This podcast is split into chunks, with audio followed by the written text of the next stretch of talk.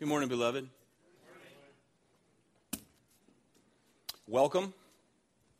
Um, here at 9 o'clock this Lord's Day, let's look at uh, the book of Ecclesiastes. That's where we are. Chapter 1. I'm going to read verses 1 through 11. Words of the preacher, the son of David, king in Jerusalem. Vanity of vanity, says the preacher. Vanity of vanities, all is vanity. What does man gain by all the toil at which he toils under the sun? A generation goes and a generation comes, but the earth remains forever. The sun rises and the sun goes down and hastens to the place where it rises. The wind blows to the south, goes around to the north, around and around goes the wind. And on its circuits the wind returns. All streams run to the sea, but the sea is not full. To the place where the streams flow, there they flow again. All things are full of weariness. A man cannot utter it. The eye is not satisfied with seeing, nor the ear filled with hearing. What has been is what will be, and what has been done is what will be done, and there's nothing new under the sun. Is there a thing of which it is said, See, this is new? It's it has been already in the ages before us.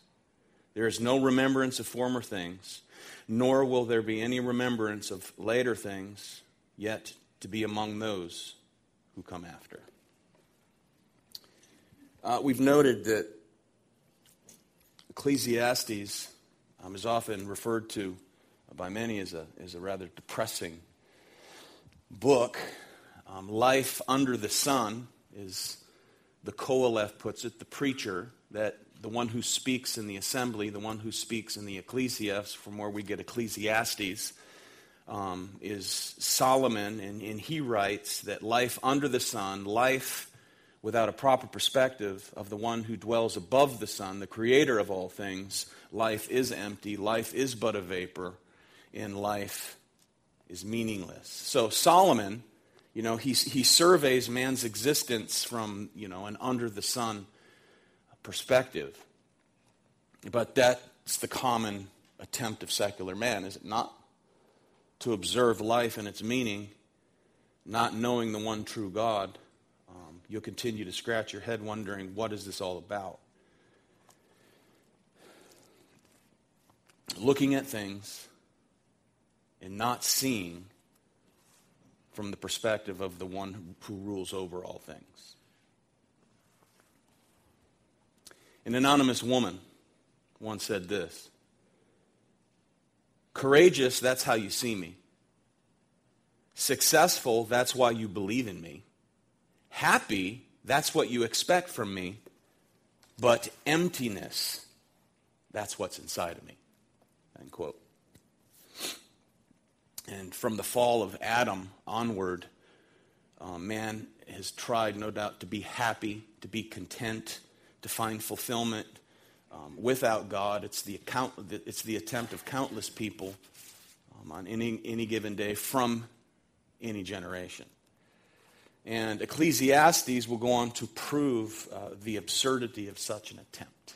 That's the point, that's the goal, and that's why we have to keep uh, um, Christ in our focus as we, as we study through this. So, in spite of all of man's achievements in this life, in spite of man's intelligence, um, in spite of all of their degrees and all of their attempts at being intellectual, unregenerate mankind, in the sight of God, are the ones who are the fools. And that, tr- that truth is hard for people to swallow whose focus is on their IQ that they could possibly be a fool. But one regenerate, scholarly thinker, in other words, a believer, um, as regards that fact, writes this, and I quote Having lived in Durham, in Boston, in Cambridge, and Washington, D.C., I've watched people with privilege and power show both the strange blindness that can overcome people when they feel completely satisfied and the strange perceptiveness they simultaneously gain of the emptiness of what everyone else around them would die to have. I've observed people who've spent their entire lives getting into prestigious academic institutions and then build their worlds around the strangest and most obscure ideas. They remarkably and triumphantly became the world acclaimed masters of their field or fields. Meanwhile, every other area of their lives was a wreck. End quote. Empty, vain. So Solomon's thesis is that failure to find joy in anything apart from God, be it fame, wealth, knowledge, sexuality, food, drink, friendship, or even legacy, as we shall see, he's surveyed them all. Basically saying, what I have to say in my observations, I know what I'm talking about. I know. Jesus said this. What does it profit a man if he what? Gains the whole world and forfeits his life. Okay, now with that, with that introduction, I, I want to look briefly at Solomon. First, in 1 Kings chapter 3, we see and are introduced to young Solomon. 1 Kings chapter 3, beginning in verse 8. Solomon has just become king. Your servant, we read, is in the midst of your people, whom you have chosen, a great people, too many to be numbered or counted for multitude. Give your servant, therefore, an understanding mind to govern your people, that I may discern between good and evil, for who is able to govern this, your great people? Then it pleased the Lord that Solomon had asked this.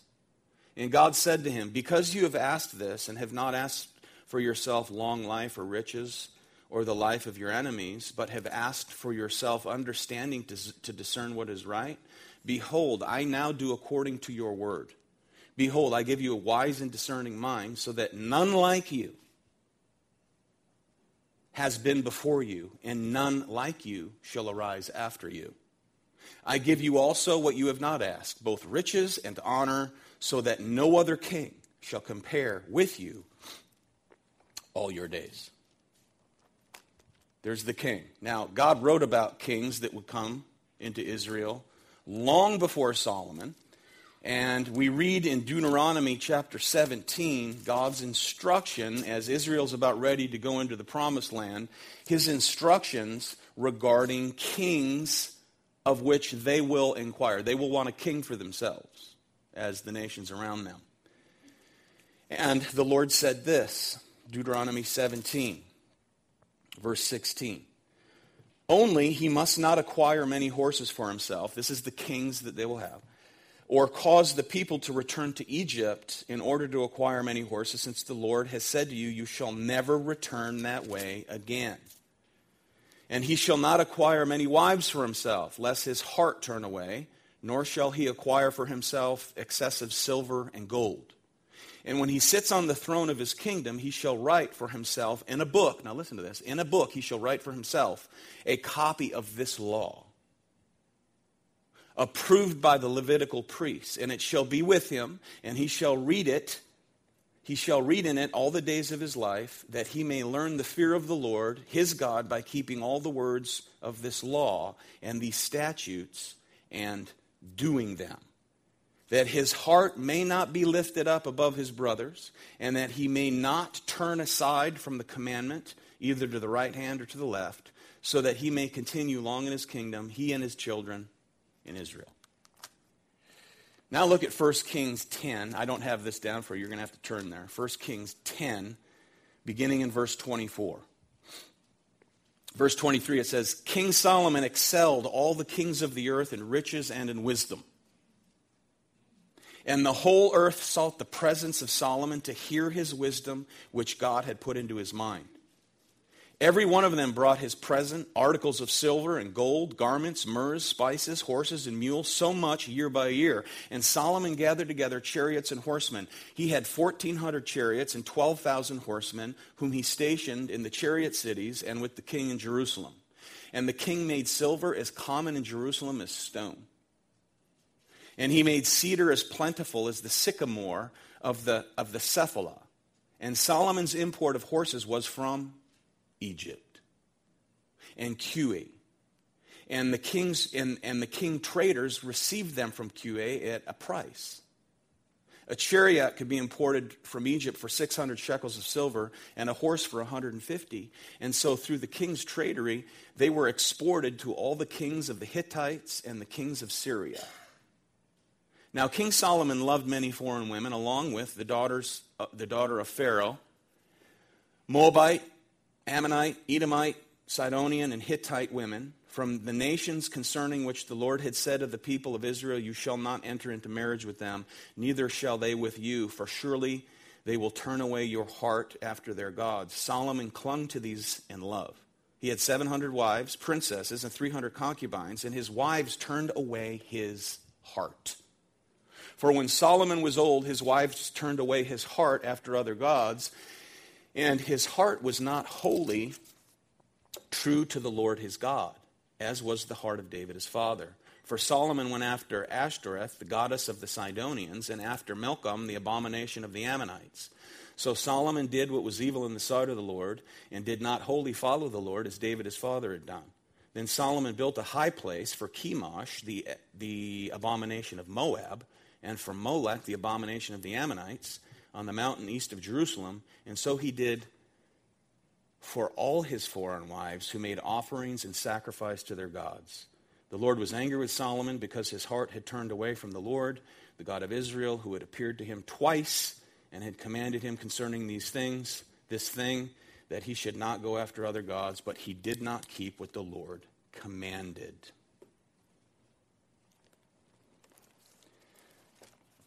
So Solomon himself, the wisest man, for a season turned from the Lord. And then he tried many substitutions for satisfaction. And Ecclesiastes is a result of that. Now, last time we looked at verses 1 and 2, is the book opens with an introduction of this, the author, the problem is stated in verse 2. Here's the theme stated Vanity of vanities, all is vanity. Everything under the sun is but vapor. It is a breath, it is a mist, it's meaningless, it's empty. A little pessimistic. Now we're shown a series of experiments so as to, to find fulfillment. This is one who's fallen away from the Lord. This is one who's attempting to find satisfaction while walking and talking under the sun, trying and striving to get something out of life, trying to find fulfillment in these experiments. And the experiments that he tries cover uh, the book from verse 3 to chapter 12, verse 12. Okay? Here then, verse 3. He gives an assessment of the yield of human life, human endeavors under the sun. Verse 3 What does man gain? Okay, what's the yield? What's the profit? What does man gain by all the toil at which he toils under the sun? So he says here that significance, meaning, and purpose cannot come from any earthly endeavor. That will be the end result. So he uses commercial language here. What gain? What gain does a man get? And he's referring to surplus. What's left over after all the expenses are paid? What's left over? That's the question. So the goal in business is to turn a profit. Business people, amen? Is to turn a profit. So the preacher asks, what's the return or the investment for hard work under the sun? Life under this S-U-N, what is the profit?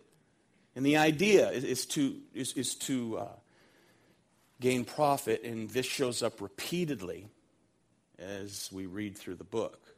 So he asks his audience, his students, so as to draw them into the, dis- the discussion. Obvious, obviously, the question is rhetorical. He surveyed the horizon. He's looked at it all. He's experienced it. He knows the answer. So he asks the question so as to make a point. For all man puts into this life, what's his yield? Isn't that what the world asks? What, what's it, what does this profit? The preacher's answer this life doesn't pay dividends. That doesn't mean we're not supposed to work hard. Obviously, we have to understand the context. What's the profit living under the sun when you don't have a right perspective of the Creator? What, what, what, is, what do we gain from all this? It's just toil. Toil under the sun. Notice verse 4 A generation goes and a generation comes, but the earth remains forever. Now, normally we would say what? A generation comes and a generation goes. And he reverses it. He reverses the order, placing the emphasis on the replacement. The emphasis is on the replacement people, as one generation replaces the one before it. So, in spite of constant change, nothing changes. That's the toil under the sun. That's the expression. There's no profit. So, in other words, he's describing this recurring problem the problem of meaninglessness.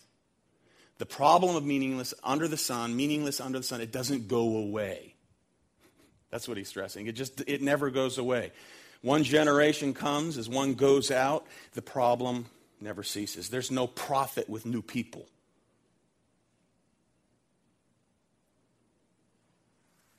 This generation comes, it strives, it toils, it works, puts forth effort, and it can provide no fresh formula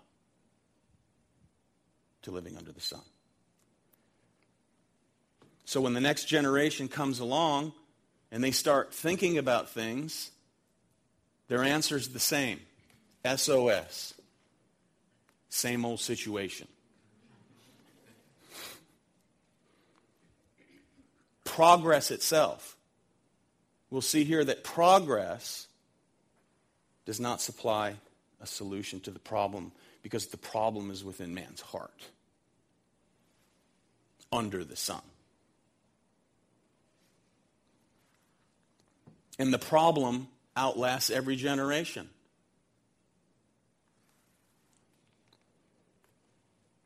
You think about technology,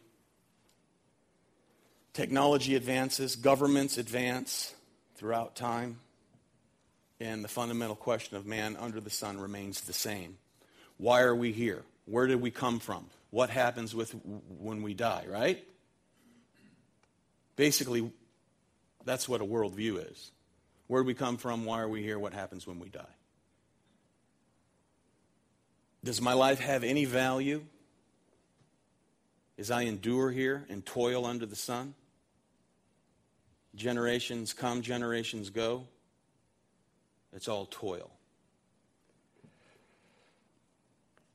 And though people change, or I should say, as, as, people come, things change, but the people who bring forth change don't change.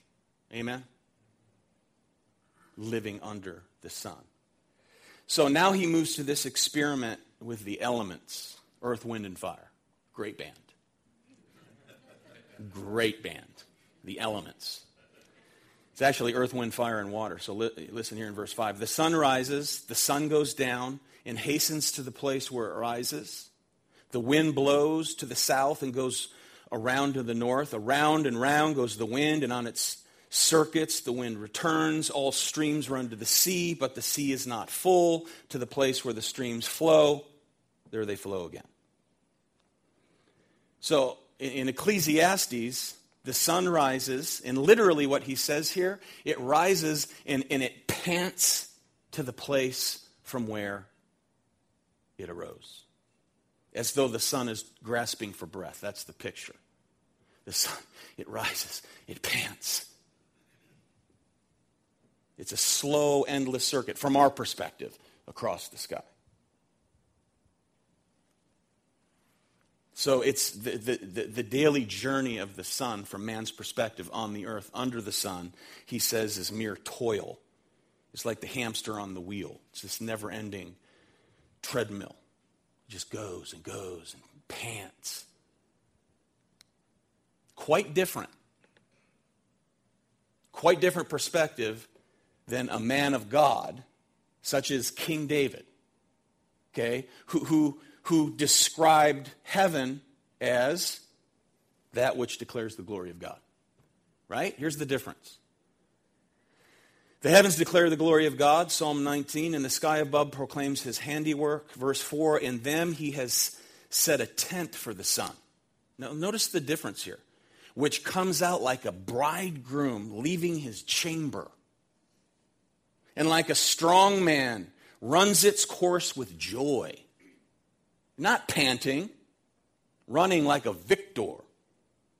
Its rising is from the end of the heavens, its circuit to the end of them, and there's nothing hidden from its heat. So, living life merely under the sun, you see the sun is rising and panting to its setting, and then the wind here also is seen as failing to achieve anything. So, as the sun, from the observation of one who lives without hope in the, in the one true God, it simply moves from east to west, and it's just trapped in this constant cycle. And now the wind, he describes it as moving south to north, turning and going round and round, and it never ends. Even the wind, from his perspective, is caught in a rut. following its you know, customary current. Jesus talked about wind, did he not? As regards regeneration, the fact that this dead soul comes to faith and trust in the one true God. A Pharisee, Nicodemus, inquired about that. Jesus said, Most surely I tell you, most surely I say to you, unless a man be born from above, he cannot see the kingdom. And Nicodemus, he responded, you know, born again, how's, you know, how's a man to, you know, enter his mother's womb a second time?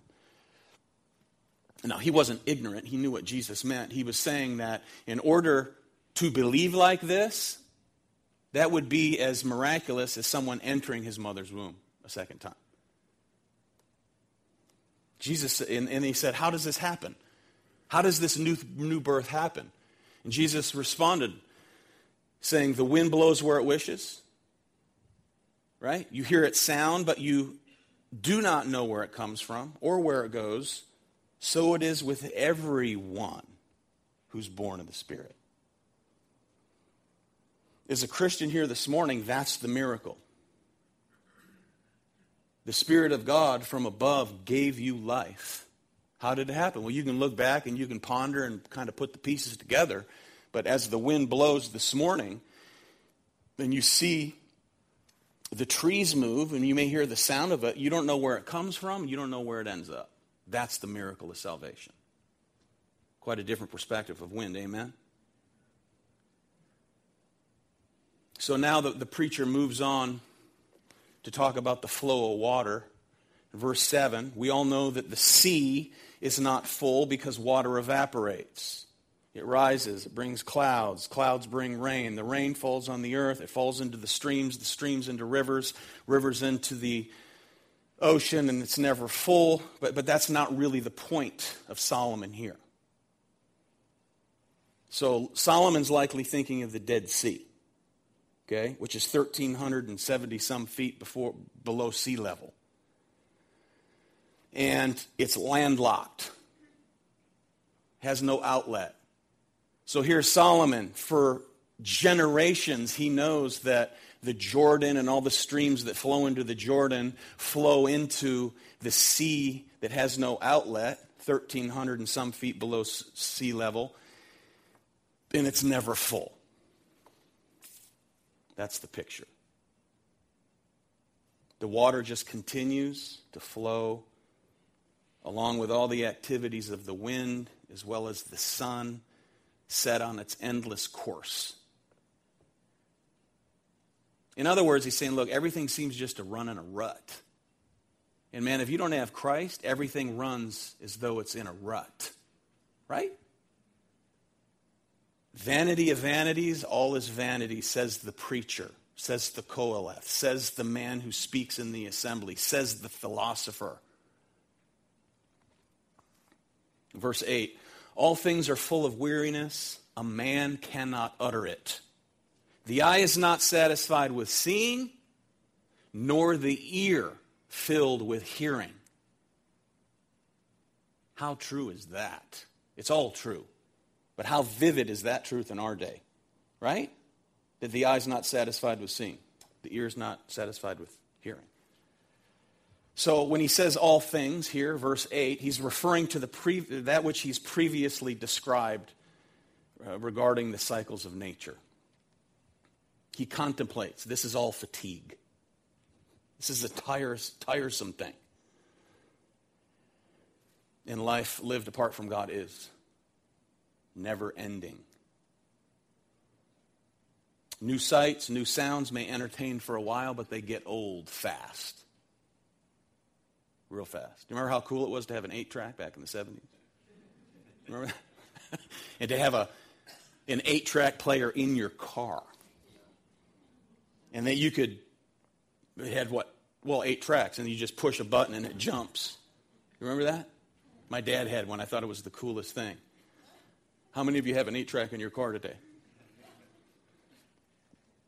All right, this is especially true in the infra- information age. You have iPhones and iPads and i everything, iTunes, and they still do not satisfy fallen man's desires. They want more. So they strive to, f- to fulfill the emptiness that they feel. The eye's never satisfied. It will never be satisfied. What you hear is never satisfied. That's why preaching exposition from pulpits is boring to most people, so they go after teachers who tickle their what? Ears. And they're never satisfied because they don't have the Spirit of God. Therefore, to hear the Word of God bores them to death. Verse 9 What has been is what will be, and what has been done is what will be done. And there's nothing new under the sun. There is a thing of which it is said, See, this is new. It's been already in the ages before us, says Solomon. So the preacher here, he, he anticipates an objection. See, this is new. Because that's a radical claim that nothing is new. So his answer is short, it's abrupt. He says, It's already been. Any questions? That's what he says, not me. Any questions? Says the Qoheleth, says the preacher. Now, obviously, there were many inventions in Solomon's day that weren't there prior to Solomon, and obviously, there's many inventions in our day that Solomon and people in his day couldn't even have imagined. And the point is that there's no new thing that ever enables man under the sun to break out of his sense of futility. It's never new enough. Ever. So, no, no matter what new novelty any generation may come up with, that they may invent, be it an aeroplane. Imagine someone looking up in the sky in Solomon's day.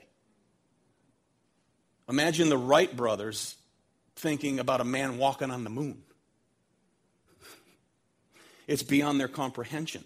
Nevertheless, vanity of vanities, all is, all is vanity. How many of you are blown away by, uh, uh you know, Neil Armstrong walking on the moon? What was it, 1969? I remember, the, I remember the summer.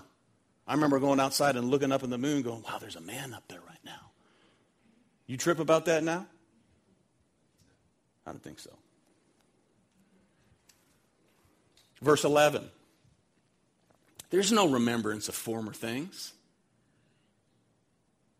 nor will there be any remembrance of latter things yet to be among those who come after. So here he expands on his point made back in verse 4. A generation goes and a generation comes. Human memory is very short, amen? It's very short. People of long ago, they're not remembered. or they're not lauded after once they're gone. You think of celebrities, think of superstar celebrities. Michael Jackson, you know what he is? He's a dead guy. And Michael Jackson, at the height of his career, I, we have a couple people in our congregation who are actually friends or very close. They had a close association with Frank Sinatra, the legend, right? Well, when Michael Jackson was at the height of his career, the time he wore his little white glove, he, he stood outside. They were playing the same place, and he stood outside and knocked on the dressing room door. I was told this story by one of our congregants that he was dying to see Frank Sinatra, who's a dead guy. Superstars, legends, huge megastar. You know, I told my son when Frank Sinatra died in 1998, he was 10, and I was trying to disciple him and use this as an example. I said, Look, I don't know if you realize that guy was a superstar. And now he just faced his creator. He's dead. And he will not be remembered or lauded after as he was when he walked this earth. And that's what Solomon says. Solomon isn't saying that human beings are utterly oblivious to the past or, or of significant people. Amen? We still talk about some people. We still talk about Napoleon, right? Or even Nero. Evil, you know, an evil dictator. The point is, a life oriented toward ensuing legacy for posterity under the sun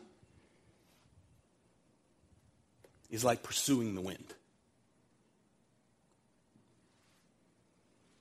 Sidney Greidanus writes this quote, People have made mountains named, or people have named mountains after men. But a following generation changes the names. People have had their names etched into buildings, but in time the buildings will be demolished and the names forgotten. People write books to be remembered by posterity, but in time the books will be replaced by other books and the authors will be forgotten. Death dashes all hopes of immortality, including the immortality of being remembered forever. End quote. That's what Solomon's describing. Meaning and significance can't even be found in being remembered. It's a vain attempt. So the preacher says there's no remembrance of earlier things, and also for the latter things that will occur. There will be for them no remembrance among those who will come later still. It's the essence of what he's saying. So he's saying if you're living to leave a legacy here, I have news for you. They'll forget you. They'll forget it, whatever it is you did. It may be brought up in conversations or may lead to something else down the pipe, but the individual, for the most part, will be forgotten. No matter how important you are or think you are. If you're striving after that, that's like striving after the wind. Vanity vanities. All is vanity. So, apart from God, our, our approach to life, beloved, under the sun, if we approach life not with a proper eternal perspective of life, uh, we'll, we'll, we'll, go through this life either bitter and cynical. You ever met those people? Yeah. Yeah, it must be nice. Or, you know, that, that's pessimism. Or you'll live life uh, in very unrealistic terms. You know, I'm just thinking positive because if I think it, it'll happen. It's naive and very impractical. But those are basically your two choices living under the sun rather than under the Son of God, who is the sovereign, omnipotent ruler of the S-U-N and everything that dwells around it and under it. Amen?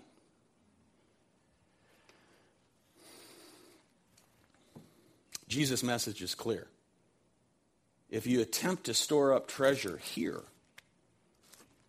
and toil under the sun with that goal, apart from God, listen to what he said. Luke 12, beginning of verse 16.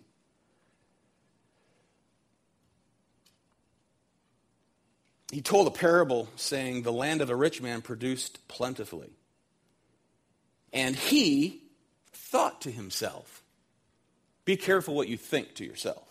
Amen? Because this fool thought this What shall I do? I have nowhere to store my crops. And he said, I'll do this. I'll tear down my barns and build larger ones, and there I will store all my grain and my goods. And I will say to my soul, Soul, you have ample goods laid up for many years. Relax, eat, drink, and be merry. But God said to him, the man who talked to himself, the man who spoke to himself, God said to him, Fool, this night your soul is required of you. Right? It's appointed unto man once to die and then the judgment. And the things you have prepared, whose will they be? So is the one who lays up treasure for himself and is not rich toward God, the creator of the sun. So it's clear there's nothing to be gained on this earth. There's no profit. There's nothing left over when we die apart from God. And so it is, verse 21, with the one who lays up treasure for himself and is not rich toward God. But in God, through his Son, Jesus Christ, there's great profit. This is where the profit's at. We're going to talk about profit today, and this is profit with an F, not a PH. Profit, gain. Great profit for those rich towards God. In Matthew 6 19, Jesus said, Look, do not lay up for yourselves treasures on earth where moth and rust destroy and where thieves break in and steal, but lay up for yourselves treasures in heaven, where neither moth nor rust destroys, and where thieves do not break in and steal. For where your treasure is, there your heart will be also. John 6, 27, Jesus said, Do not labor for food that perishes, but for the food that endures to eternal life, which the Son of Man will give to you, for on him God the Father has set his seal. Paul restates Jesus' teaching in 1 Corinthians 15. Therefore, my beloved brothers, be steadfast, immovable, always abounding in the work, which is a good thing, the work of the Lord, knowing that in the Lord your labor is not in vain. We'll go back to that repeatedly through this study. In the Lord, our labor is not in vain. Outside of the Lord, it is all vanity. So, as we study Ecclesiastes, let's consider where we turn. Okay, as believers, where do we turn to solve the basic questions of life? And, and consider this where did you turn before you were in Christ? To, to try to answer, you know, the riddle of life, as Solomon is attempting to do. Question Where do you look for meaning today now that you're in Christ? Sincerely, where do we look for meaning here today when, you find, when you find yourself looking for answers to all the dilemmas of life? You're inundated every day, all this news, all this bad news. You know, do you wring your hands and pull out your hair and say, Where's the meaning in it all? Right? Where do we look? That's the question. This is the applicable question. Do we look to His Word? Or are we striving and searching for answers outside of His Word? That's the question for us Christians. If it's anywhere else or in anyone else, there's only one thing we must do repent. Amen. Is life not a continual, ongoing process of repenting, right? turning from my foolish thinking. I got caught up in this thing. My thinking's way out of bounds for a believer. So I have to repent. Lord, I confess this. I've been thinking like a fool. I'm just speaking from experience right now. I've been thinking like a fool, and we get back on the course of all of life, and it's the living Word of God. Right? Because you can watch the news and say, look, if you're truly sensitive, then you're going to believe this, and you're going to accept this, and you're going to accept that, because that's what the populace is accepting. So you must accept it, or you're a hater. And for people, for instance, who couldn't have thought of two men being married, today they say, hey, so long as they're happy. Is that biblical? It's unbiblical. So we have to get back to the truth in all things. For everything outside of that truth is vanity of vanities. All is vanity. Amen, beloved?